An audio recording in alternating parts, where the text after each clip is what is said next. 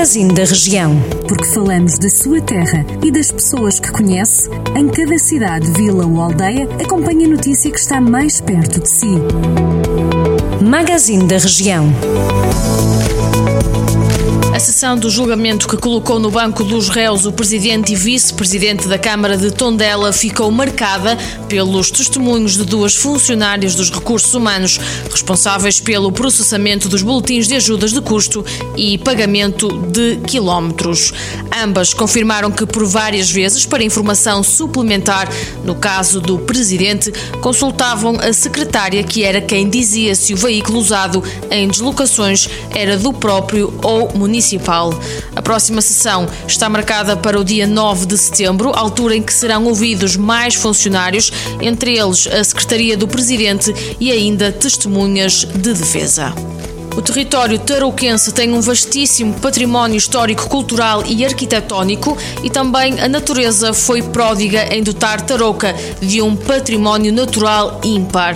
Neste sentido, o município criou o complexo de trilhos de Tarouca, um projeto que se inicia com a criação de três pequenas rotas de 6, 13 e 17 quilómetros, todas elas tendo como ponto de partida o Morro de Alcacima. Entre as várias propostas está a passagem por Mundo Mundim da Beira, onde se pode ver a ponte medieval de arcos desiguais e a praia fluvial, considerada uma das mais bonitas desta região e que alia a natureza e a história. O projeto das rotas foi desenvolvido pela autarquia em colaboração com o grupo de Educação Física do curso profissional de técnico de apoio à gestão desportiva do agrupamento de escolas de Tarouca. O Clube de Caça e Pesca de Vila Nova de Paiva e o projeto Life All Flux promoveram uma sessão informativa para a conservação do lobo ibérico no auditório municipal.